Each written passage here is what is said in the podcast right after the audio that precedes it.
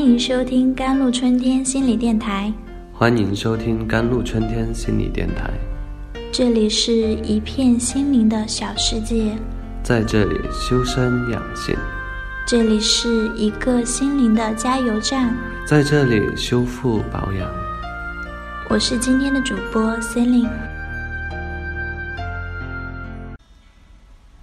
在我们生活的外向世界里。内向者时常被认为是怪人，在极端情况下，他们也许会被认为是被驱逐的人。在这些安静、沉思的人身上，通常会贴上许多标签，而世界也需要这些人与那些大声说话、健谈的人，也就是外向者，达成平衡。世界上有多少内向者呢？许多研究得出不同的结论。世界上有百分之二十五、百分之五十，甚至百分之五十七的人是内向者。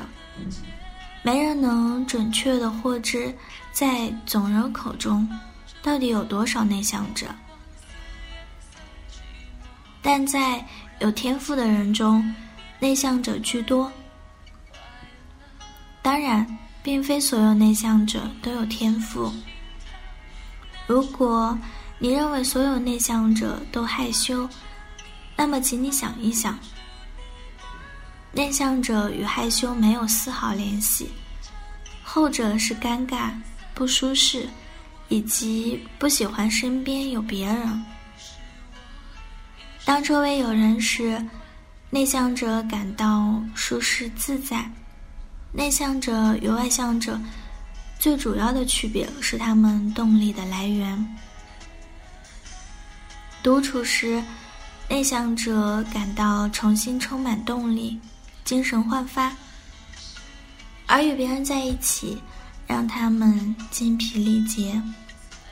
另一方面，外向者在人群中非常活跃，充满动力。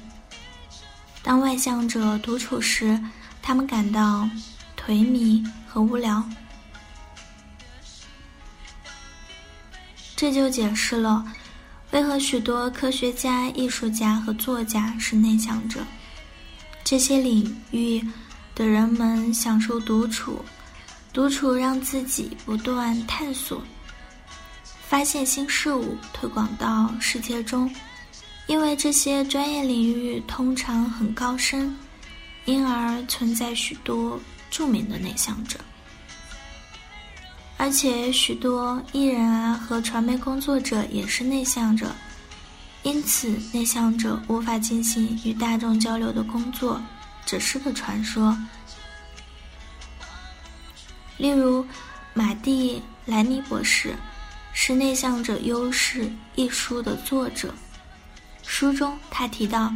内向者一般为享受独处时光、关心深交的朋友，即使在参加活动时表现活跃、淡定、沉默寡言、三思而言，做一名很好的聆听者。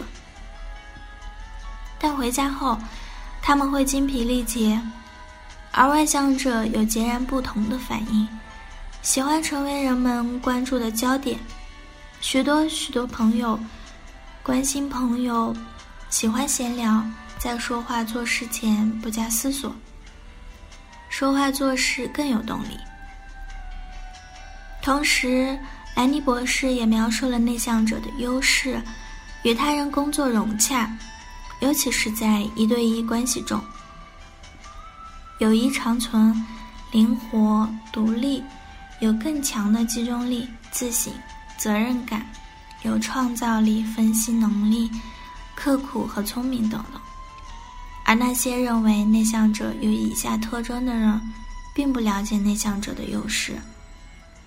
这里有大众对内向者的错误认识，比如不友善、书呆子、缺乏交际能力、不与他人沟通、不喜欢接近人、沉默寡言、独行侠、隐居等等。总之，内向者无所不能。事实上，一名内向者拥有外向者无法比拟的某个优势，而内向者与外向者最大且唯一区别是，内向者的动力之源是自己。当然，成为一名内向者并不是性格上的缺陷。好了，以上就是今天的节目内容了。咨询请加微信 jlct 幺零零幺。或者关注微信公众号“甘露春天微课堂”，收听更多内容。感谢您的收听，我是森林，我们下期节目再见。